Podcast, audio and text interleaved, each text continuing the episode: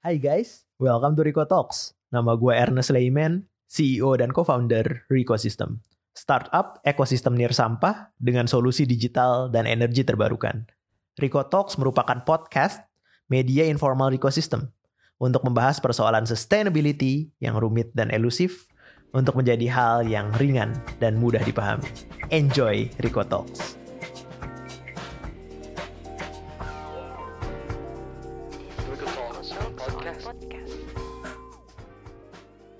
Di episode kedua, kita akan membagi obrolan menjadi dua bagian.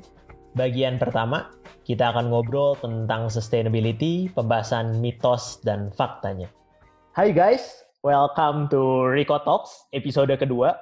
Kesempatan kali ini, sehubung kita lagi adanya pandemi eh, COVID-19, harus stay di rumah, di rumah aja.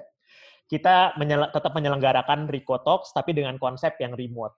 Jadi connect uh, melalui video call dengan guest untuk topik kedua ini. Nah, topik episode kedua terkait dengan sustainability. Kita akan mengupas tuntas terkait dengan mitos ataupun fakta, serta pertanyaan-pertanyaan dari pendengar yang sudah disampaikan di Instagram Rico System maupun Instagram dari guest speaker pada kesempatan kali ini. Nah, di sini uh, kita di ditemani oleh guest speaker yang bisa gue bilang expert di bidang sustainability. So, gue invite Mas Henry Julian Antonius. Hai, Hen. Halo semuanya. Ya, jadi kalau bicara tentang uh, Henry Julian ini, kenapa gue bilang expert? Karena ini kombinasi uh, berbagai macam karakter ataupun pekerjaan yang biasanya orang-orang kerjain sendiri-sendiri. Pertama, Henry ini merupakan profesional bekerja sebagai corporate planner di Great Giant Foods, salah satu perusahaan agribisnis terbesar di Indonesia. Nah, biasanya kan itu cuma satu profesi, profesi orang kan. Nah, Hendry ini nggak cuma sebagai profesional. Jadi di samping itu, dia juga seorang entrepreneur atau pebisnis. Karena Hendry uh, merupakan co-founder dari restoran dengan konsep farm to table, yaitu bernama Fulfill di Canggu, Bali. Dan selain pebisnis, Hendry juga bisa dibilang aktivis karena di bidang sustainability karena dia ikut kelas, ikut campaign-campaign maupun aktivitas-aktivitas yang terkait sustainability mayoritas di Bali, tempat Hendry menjalankan bisnis. Benar tuh? Benar gak Hen? Deskripsi gue. Kurang lebih. Berarti Kurang benar kan yang tadi uh, pendengar gue bilang Hendry ini kombinasi berbagai macam orang jadi satu dan bisa gue bilang expert. Ya mungkin Hen boleh nyapa-nyapa sedikit ke pendengar atau tadi mungkin ada yang salah atau yang masih kurang gue kenalkan ke pendengar. Oke, okay, um, halo semuanya. Perkenalkan, nama saya Henry. Hmm, gue for the past 4-5 tahun belakangan, um, memang main job gue sebagai corporate planner untuk Great Giant Foods. Um, Great Giant Foods sendiri ini satu grup uh, perusahaan agriculture yang salah satu yang paling besar di Indonesia untuk produk buah-buahan. Nah, untuk saat ini sih kita udah uh, growing, jadi nggak cuma main di buah-buahan, tapi main di RTD juga. Kita main di produk-produk pertanian yang lain, kayak pupuk, kemudian um, produk-produk uh, produk-produk olahan dari uh, buah, dari produk samping uh, pertanian.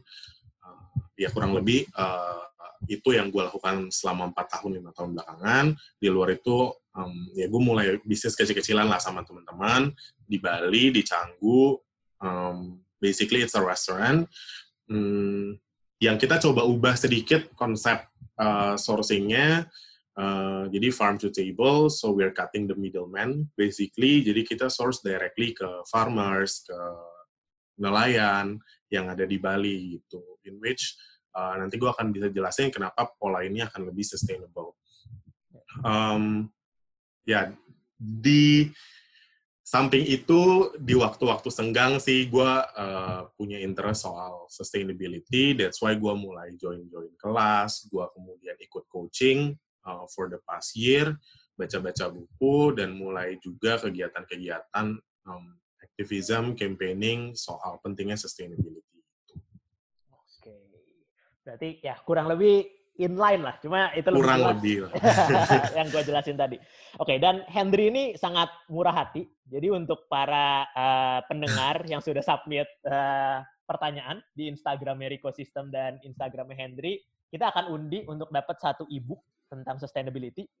eh, Every Action eh, Matters, eh, karyanya Manuel eh, Bergman. Ya, benar Hen? Betul. Salah satu buku buku favoritnya Henry lah, yang sangat applicable untuk bantu. Very applicable. Nah, nanti kita akan undi waktu launch uh, episode podcast ini.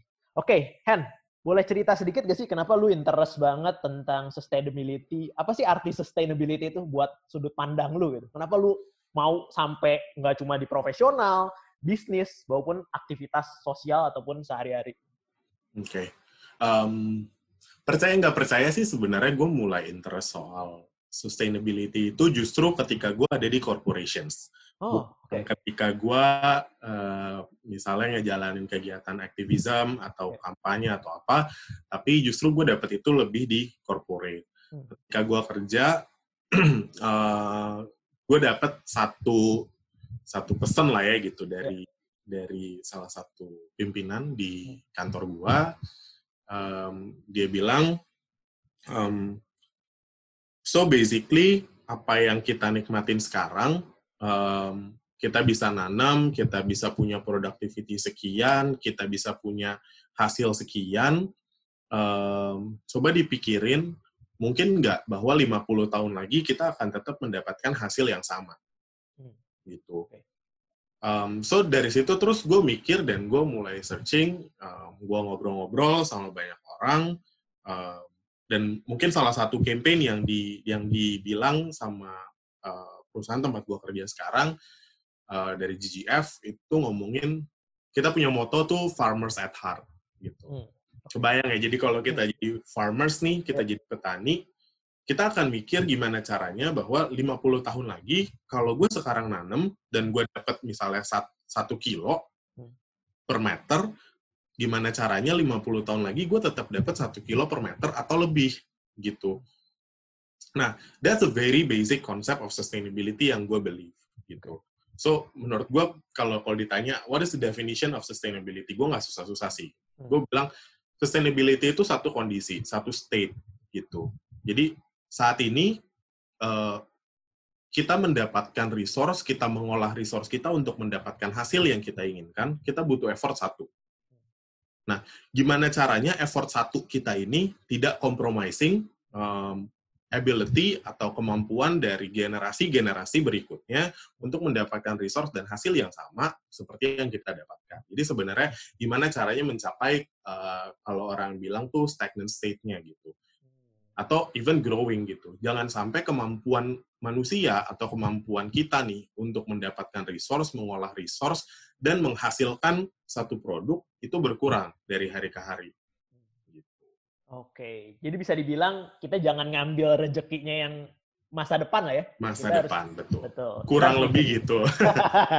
Cuma kalau lebih detailnya yang tadi lu bilang bahwa apa yang dilakukan hari ini jangan kompromi tentang dampak-dampak yang bisa terjadi di masa depan dan harus Betul. mikirin eh, secara holistik lah. Kita harus Iya, mikirin secara betul. holistik. Dan bicara seperti itu kan sebenarnya parameternya banyak banget ya Han. Nah, gue ada sebenarnya hal yang menarik kalau ngomong sustainability ini. Mungkin lu bisa eh, nanti elaborate juga, bisa clarify tentang SDGs. Jadi kan kalau Oke. tadi gambarannya secara general, tapi untuk mencapai ini goalnya sebenarnya apa sih kan kalau ditanya. Nah, gue Oke. kalau ngelihat sekilas kalau global sudah menentukan adanya sustainable development goals. Nah, apakah itu bisa jadi salah satu parameter atau matrix kan buat bilang oh ya ini sesuatu yang sustainable atau eh, enggak buat eh, aktivitas yang dilakukan oleh suatu perusahaan Hmm. ataupun bahkan individu. Sebenarnya um, kita harus kita harus pahamin sustainability itu as a konsep dulu. Hmm. Tuh. Baru kita ngomong SDG. SDG is um, SDG itu salah satu bentuk uh, bentuk realnya, Yeah. gitu. untuk inisiatif ya sebenarnya Hmm. Gitu. dari konsep sustainability itu sendiri. Itu Hmm. kan yang tadi gue bilang sebenarnya gimana caranya nih kita ngomong Hmm. uh, mempertahankan kemampuan kita, our ability Yeah. um, to use, Hmm. to produce uh, the resources that we have uh, supaya kita tetap bisa ngasulit ngasilin um, produk yang sama lah kurang lebih gitu dengan effort yang kurang lebih sama. So SDGs ngomongin hal itu yeah. gitu. Banyak orang yang ngomong ngomongin sustainability itu ngomongin cuman environment. Jadi semua terbatas sama carbon footprint, hmm. ngomongin sama plastic pollution, yeah. um, dan ngomongin hal-hal yang kayak gitulah, energi terbarukan gitu. Padahal sebenarnya sustainability kan is bigger than that gitu. Kita ngomongin resource, manusia itu juga resource loh hmm. gitu. That's why the SDG meng uh, mentranslate itu menjadi quality education gitu. Gimana caranya manusia itu sekarang punya akses sebesar misalnya kalau kita ngomong perumpamaan lah. Uh, kalau sekarang uh, satu populasi di Indonesia misalnya 250 juta yang punya akses ke pendidikan berkualitas itu ada 100 juta. Jangan sampai 50 tahun lagi yang punya akses ke pendidikan berkualitas itu berkurang dari 100 juta. Justru kalau bisa nambah. Gitu. Nah, jadi SDG itu ngomongin hal-hal um, yang um, lebih uh, sifatnya inisiatif. Jadi lebih lebih lebih spesifik lah gitu. Tapi kalau kita ngomongin sustainability, um, ya yeah, the whole the whole ecosystem is sustainability gitu. Hmm. Jadi nggak bisa ngomongin cuman oh kalau gitu kalau kalau misal environment-nya udah bagus belum tentu uh, berarti sustainability-nya tercapai belum tentu gitu. Karena kita harus ngomongin sesuatu yang lebih uh, komprehensif gitu hmm. dari dari dari sekedar satu satu atau dua part dari SDG gitu. I see. Berarti jadi nggak bisa kayak satu-satu goal ini checklist, checklist. Tapi sebenarnya sustainability itu adalah ekosistem yang ada di dalamnya dan masing-masing goal itu terikat satu sama lain. Betul. Oke. Okay. Kurang lebih kayak gitu. Dan how to start, Hen? Kayak bicarakan tentang, oh sustainability, kayak oh masuk langsung ke organisasi, ke bisnis, aktivitas sosial. Apa sih, gimana cara mulainya nih? Ini ada yang bisa bilang ini suatu jalan hidup. Uh, ada yang hmm. bilang ini suatu identitas suatu ideologi bahkan. How to start itu sebenarnya simpelnya gitu kan biar para pendengar Rico Talks tuh ya gampang gitu bisa relate. Kalau gua um, ngomongin sustainability kita harus mulai dari tahu dulu kenapa. Hmm. Okay. That's why um, gue selalu bilang ke orang-orang kita jangan ngomongin kegiatan aktivisnya dulu, hmm. kita jangan ngomongin wah setinggi SDG dulu, Hmm. kita ngomongin dulu sustainability itu apa sih gitu. Yeah. Yang tadi gue jelasin. Hmm. Setelah tahu itu apa dan kenapa kita harus um, lakuin itu nih. Gitu. Ada urgensinya nggak sih gitu. Um, atau atau ini sebenarnya cuma kayak sekedar kampanye yang kalau berhasil syukur nggak berhasil nggak apa-apa gitu. Hmm. Ini kan sesuatu yang harus di apa ya diklarifikasi dulu gitu. Yeah. Jangan sampai kita juga ngelakuin cuman ikut-ikutan atau kita uh, karena kita nggak tahu itu apa jadi kita nggak ngelakuin sama sekali gitu karena nggak ada urgensinya. Nah ini yang perlu diklarifikasi dulu gitu. Kalau gue kenapa gue mulai um, belajar soal sustainability karena gue merasakan sendiri um, bahwa yang namanya resource itu deteriorating gitu. Nilainya berkurang. Contohnya apa? Gue kerja di perusahaan per, perkebunan lah gitu. Di agribisnis uh, resource utama kita apa kalau menurut lo? Hmm, resource ya? Tanah atau si Gue setuju. Resource utamanya adalah tanah. Hmm. Gitu. Kenapa? Karena bibit bisa dimodifikasi. Tanah nggak semudah itu untuk dimodifikasi. gitu. Okay. Given kan. Gitu. Dari awal GGF itu berdiri tahun 1980-an sampai sekarang di tahun 2020 hmm. Mungkin kalau mau dites gitu ya dilihat historical uh, kandungan karbon atau kandungan unsur hara di dalam tanahnya nih um, itu udah berkurang jauh sekali gitu hmm. dulu ketika mulai tanam unsur haranya kandungan ambil contoh misalnya C organiknya itu di atas 2% gitu. Sedangkan sekarang satu persen pun tak sampai gitu hmm. Wednesday organiknya okay. gitu kenapa pertanian yang selama ini dilakukan memang tidak didesain supaya 40 tahun dari tanam pertama hmm. itu kandungan unsur haranya sama hmm. gitu nah dari situ gue mulai berpikir gimana kalau hal itu nggak terjadi cuman cuman dari pertanian gitu hmm. kita ngomongin scale yang lebih gede deh misalnya yeah. kita ngomongin bangsa dan negara gitu hmm gimana kalau misalnya uang yang ada di negara ini itu udah udah dipredik tiga tahun lagi atau lima tahun lagi itu habis gitu. Hmm. Nah, it's silly. Hmm. Jadi jadi gue mulai dari situ gue gue mulai berpikir hmm, berarti ada sesuatu yang perlu nah, diubah gitu. Hmm. At the time gue nggak tahu itu apa dan ya makanya terus belajar dulu gitu. Hmm. Jadi kalau gue sih mulai dari mana, pahamin dulu urgensinya, pahamin dulu sustainability itu apa, baru mulai cari orang yang tepat atau cari organisasi yang tepat atau cari ilmu di tempat yang tepat gitu. I see. Dan sebenarnya cakupannya luas ya. Pertama udah tahu definisinya nih. Setelah udah tahu definisinya, sebenarnya nggak semua orang udah start bisnis atau start uh, ikut organisasi. Hmm. Apakah sebenarnya itu bisa mulai dari diri sendiri. Kebetulan ada pertanyaan nih dari uh, apa yang masuk ke Instagramnya kita. Gimana kita hmm. definisiin si sustainability mulai dari hal yang paling simple, yaitu dari our daily life. Nah, apakah bisa kan itu jadi uh, early apa starting point lah, early stage-nya? Ya. Um, yang tadi gue bilang sebenarnya, hmm. sebenarnya nggak perlu jauh-jauh dulu gitu. Hmm. Setelah kita belajar soal sustainability, pertanyaan pertama adalah apa yang sudah kita lakukan sebenarnya. Yeah. Kenapa? Karena sustainability itu sebenarnya bukan ngomongin organisasinya, atau bukan ngomongin company-nya, atau bisnisnya. Sustainability itu ngomongin orangnya, hmm. gitu. So, nggak bisa gitu. Kita punya, um, let's say kita, apa sih organisasi atau bisnis paling besar di dunia gitu. Yeah. Misalnya Apple, hmm. gitu. Nggak bisa kita ngomong, oh Apple is a sustainable company gitu. Tapi employee-nya nggak sadar sustainability itu apa. So uh, menurut gua justru menurut gua harus mulai dari diri sendiri gitu. Hmm. Kan kan diri sendiri ini harus belajar dulu gitu kan. Ya. Karena nggak semua orang mungkin udah ngerti gitu. Hmm. Ya belajar bisa dari mana-mana. Kayak sebagian besar orang bilang kan gue bukan aktivis atau kalau gue kan bukan uh, orang yang kayak uh, aktif nih nyari-nyari kayak gini gitu. Tadi gue bilang gue mulai sustainability justru dari corporate. corporate. Gitu. Temen gue mulai dari NGO, ada temen gue mulai dari emang eduka educationnya gitu, hmm. di kuliahnya uh, soal sustainability. So you can get uh, knowledge from uh, anywhere in the world gitu. Yeah. Every corner, every corner in the city, lu pasti bisa dapat uh, ilmu gitu. Nah, apa yang bisa kita lakukan dari kehidupan sehari-hari? Ya, justru yang itu tadi sih yang gue bilang. Misalnya, hmm. ambil contoh ya, kita ngomong di kantor aja ya. Yeah. Gitu.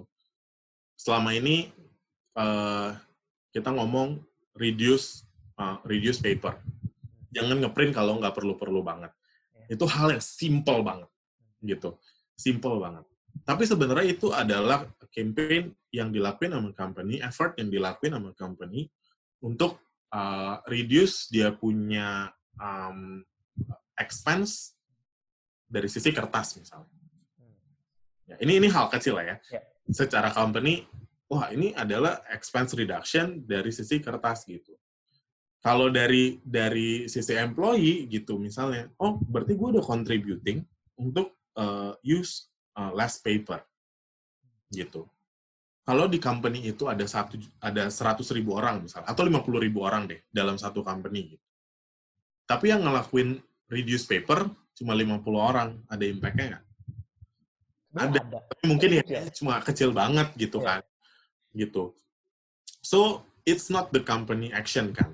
So, it's individual action but collective dilakuin. Gitu.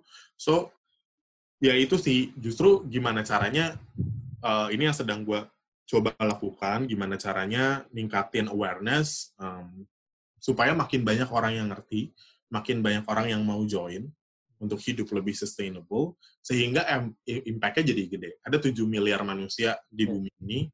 Um, jangan sampai yang ngelakuin soal yang ngelakuin hidup yang sustainable itu cuman seribu orang, sepuluh ribu orang gitu. Kita bisa dapat 3 miliar orang aja misalnya, setengahnya udah bagus nih gitu. Yeah. 10% aja udah bagus gitu. Cuma jangan sampai um, apa namanya kita nggak mulai gitu karena kita berpikir ya yang saya lakukan atau yang gue lakuin impactnya kecil gitu. Jangan sampai kita berpikir. Dan sebenarnya ini bisa bisa gue bisa bilang ya ini kalau sudut pandang gue ya sustainability itu jangan sampai dibuat eksklusif, cuma sebisa mungkin inklusif. Setiap orang-orang bisa ngelakuinnya. Betul. Dan ya mengajak lah sebanyak mungkin orang bisa partisipasi. Betul. Karena karena banyak banyak berpikir mungkin karena bahasanya berat kali ya. Benar sih. Sustainability ngomongin um, apa namanya pembangunan berkelanjutan berat banget gitu kan. Mau nyebut katanya aja susah kan? Yeah, kayak ada gitu. berapa suku kata gitu. So kayak kalau menurut gue mungkin ya disimplify lah gitu. Uh, hidup yang berguna buat bumi gitu. Iya lebih gampang di ini.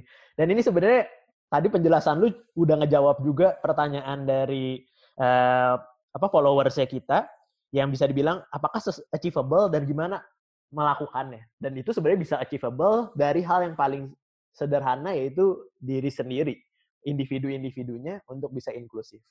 Nah sekarang kan berarti semakin banyak orang yang ngelakuin akan semakin besar impact-nya.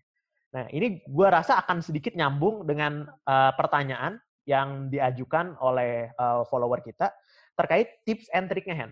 Gimana biar semua orang ini bisa paham kayak campaign-campaignnya gimana buat nyampein kayak materi-materi apa sih yang cocok sehingga bahkan mungkin orang-orang yang awam kalau misalkan ya lu gue bisa bilang gue juga. Kita getol nyari tahu lah proaktif. Ya apa nih tentang sustainability? Gimana sih gue cara ngeplay ini dalam hidup gue dari ke organisasi yang gue jalanin atau bahkan bisnis yang gue jalanin? Nah ini tapi ada juga yang penasaran dan gue juga sebenarnya cukup penasaran sih kalau dari sudut pandang lu campaign atau trik-trik apa nih yang bisa dilakukan untuk ini? Dan apalagi kita tahu ya bahwa sekarang kan banyak banget organisasi ataupun gerakan-gerakan aktivisme apa aktiv, aktivitas aktivitas yang uh, udah mulai bawa topik-topik sustainability banyak banget lah.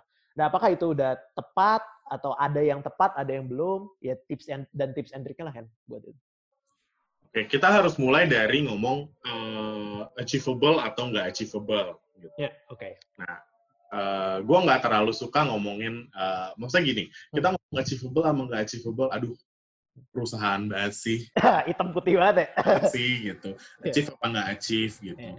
Karena menurut gue sustainability itu bukan sesuatu yang bisa lo ukur at one point of time gitu. Hmm. Kalau kita kerja di finance, kita akan beda sekali ngukur profit and loss sama kita ngukur cash flow misalnya hmm. gitu. Cash flow ngukur position at the time gitu. Sedangkan kalau kita ngomongin profit and loss, kita ngomongin uh, performance gitu, budget sama actual yeah. gitu achieve atau nggak achieve-nya gitu. Gue lebih suka ngelihat ini sebagai satu satu satu flow yang uh, harus berkelanjutan ya. Kita ngomongin sesuatu yang ngomong sustainability gitu, pembangunan yeah. berkelanjutan ya kita harus berkelanjutan juga ngelihatnya.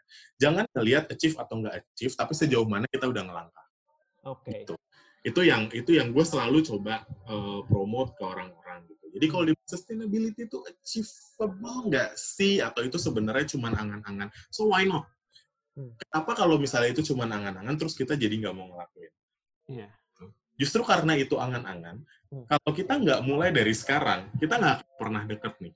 Yeah. Itu masih jauh. Gue okay. tahu itu SDG itu ngomong 2030, it's 10 tahun lagi, tapi kalau kita nggak mulai dari sekarang, kita nggak hmm. ke mana-mana. Hmm. Gitu. Hmm. So that's that's the very basic fundamental yang mau gue kasih tahu dulu nih ke orang-orang gitu. Jangan ngomong achievement eh, uh, achievable atau nggak achievable karena um, ini nggak ini nggak kayak corporate, ini nggak kayak company yang kita ngomong achieve atau nggak achieve gitu. Yeah. Ini bukan performance lah. Hmm. Tapi kita coba ngelihat sejauh apa sih kita udah uh, ngelakuin sesuatu. Gitu. I see. Dan yang bisa dibilang hidup itu kan nggak hitam putih lah. Banyak warna-warna oh. lain, abu-abu, biru, kuning, yang yang itu yang menjadi Betul. warna. Dan kita nggak boleh mikir instan ya. Kayak, oh harus hmm. 10 tahun lagi, oh berarti nanti lakuin aja belakangan. Nggak, harus continue. Yeah. Dan kejar target lah ya.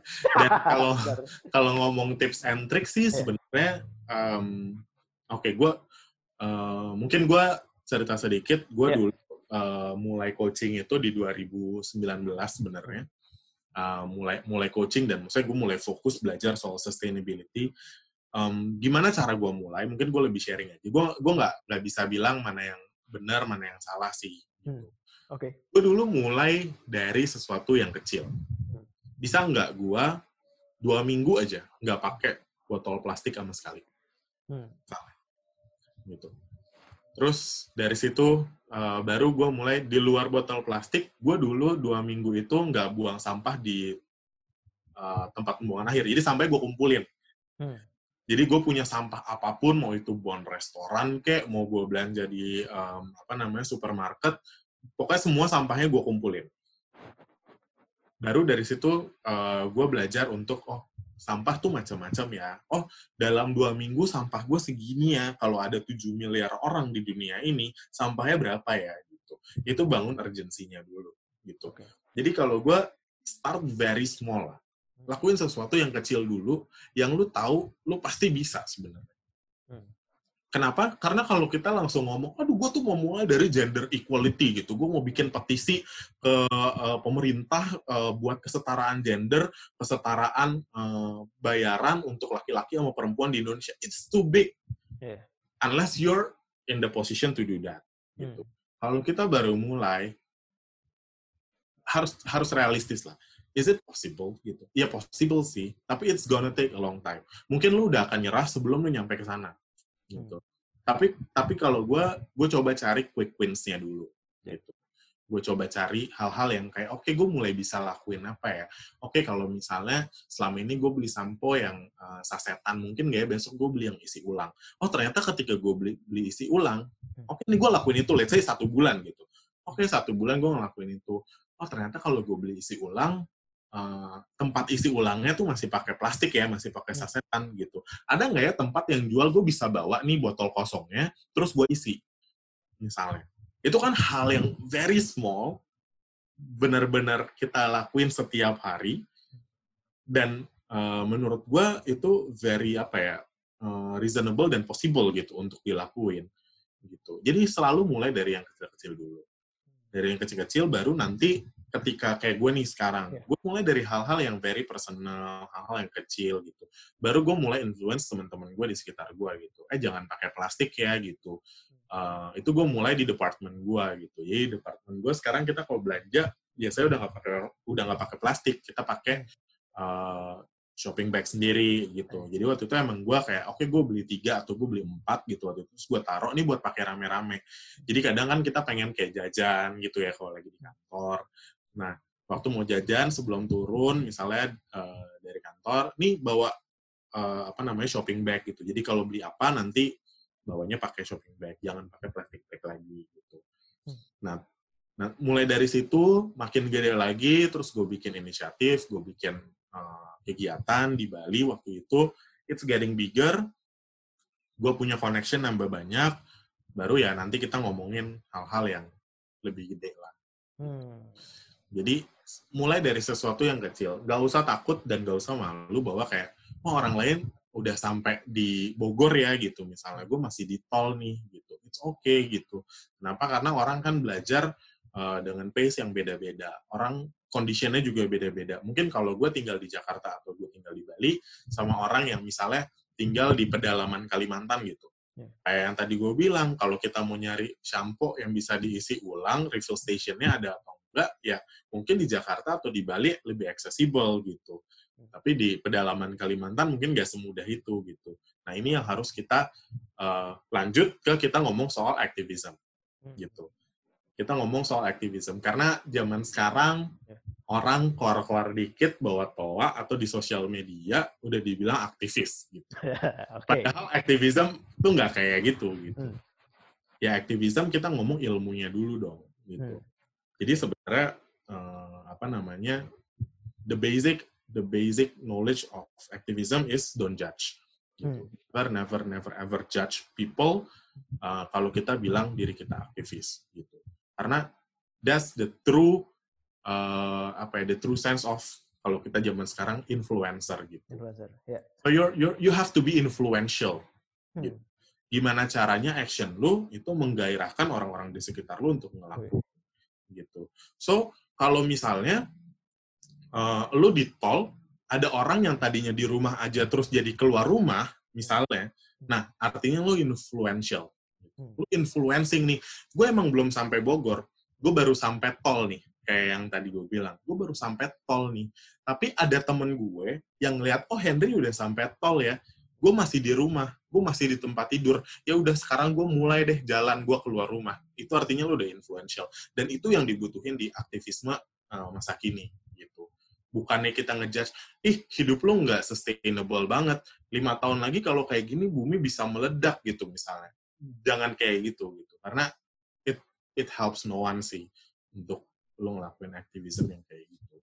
I see. Itu justru jadi orangnya ini ya uh, killing feel, killing feel orang-orang buat mulai peduli Betul. semua tahu. Akhirnya ya benar akhirnya jadi bully, jadi ya, jadi, benar. Justru di situ malah jadi buat gap ya, yang bahwa ya tujuannya pengen influencing orang malah nah. bikin orang distant gitu. I see. Ini sebenarnya ngedispel uh, satu statement mitos fakta yang gue udah siapin nih kan sebenarnya bahwa dibilang uh, sustainability itu eksklusif di community-nya. Tadi yang yang tadi dulu bilang sebenarnya enggak, itu lebih ke caranya sih, cara menyampaikannya. Kalau ya kita berusaha yeah. ngajak, influensi, yeah. terus ngajarin juga orang-orang jadi oh merasa hmm. oh gue bisa. Tapi kalau kita hmm. judging, hmm. nah itu tuh mulai yeah. eksklusif buat dia. Benar. Iya, I see. Itu sih yang penting gitu. Hmm. Nah, ada lagi hand yang menarik bahwa uh, ini mitos atau fakta gue nggak tahu, tapi beredar di masyarakat yang gue butuh apa pendapat lu juga bahwa dibilang sustainability itu hanya bisa cepat dilakukan di negara-negara maju biasanya, yang hmm. infrastrukturnya uh, sudah siap lah ready. Nah, menurut lu gimana buat negara kita sendiri di Indonesia? Apakah sebenarnya terpacu dengan infrastruktur atau okay. sebenarnya nggak menentukan. Mungkin menurut gue gini ya, nah, ini ini chicken and eggs gitu. Yeah. Kayak sustainability bisa diterapin di negara maju atau sebenarnya negara itu maju karena bisa nerapin sustainability. So it's chicken and eggs gitu. Um, buat gue sih uh, ini cuman masalah berapa banyak orang yang aware gitu. Ini it is only a matter of priority lah gitu. Uh, kita akan ngelihat gini, apalagi kalau kita ngomongnya udah di skala bangsa dan negara gitu ya. Kalau kita ngomong di skala yang di skala negara, setiap negara punya prioritas yang sangat beda-beda gitu. Kecuali mungkin sekarang gitu semua negara prioritasnya sama gitu, gimana memerangi coronavirus gitu. But speaking of uh, the matter of sustainability, setiap negara punya priority yang beda-beda. Hmm. Kayak yang dibilang sama SDG kan ada 17 poin. Hmm.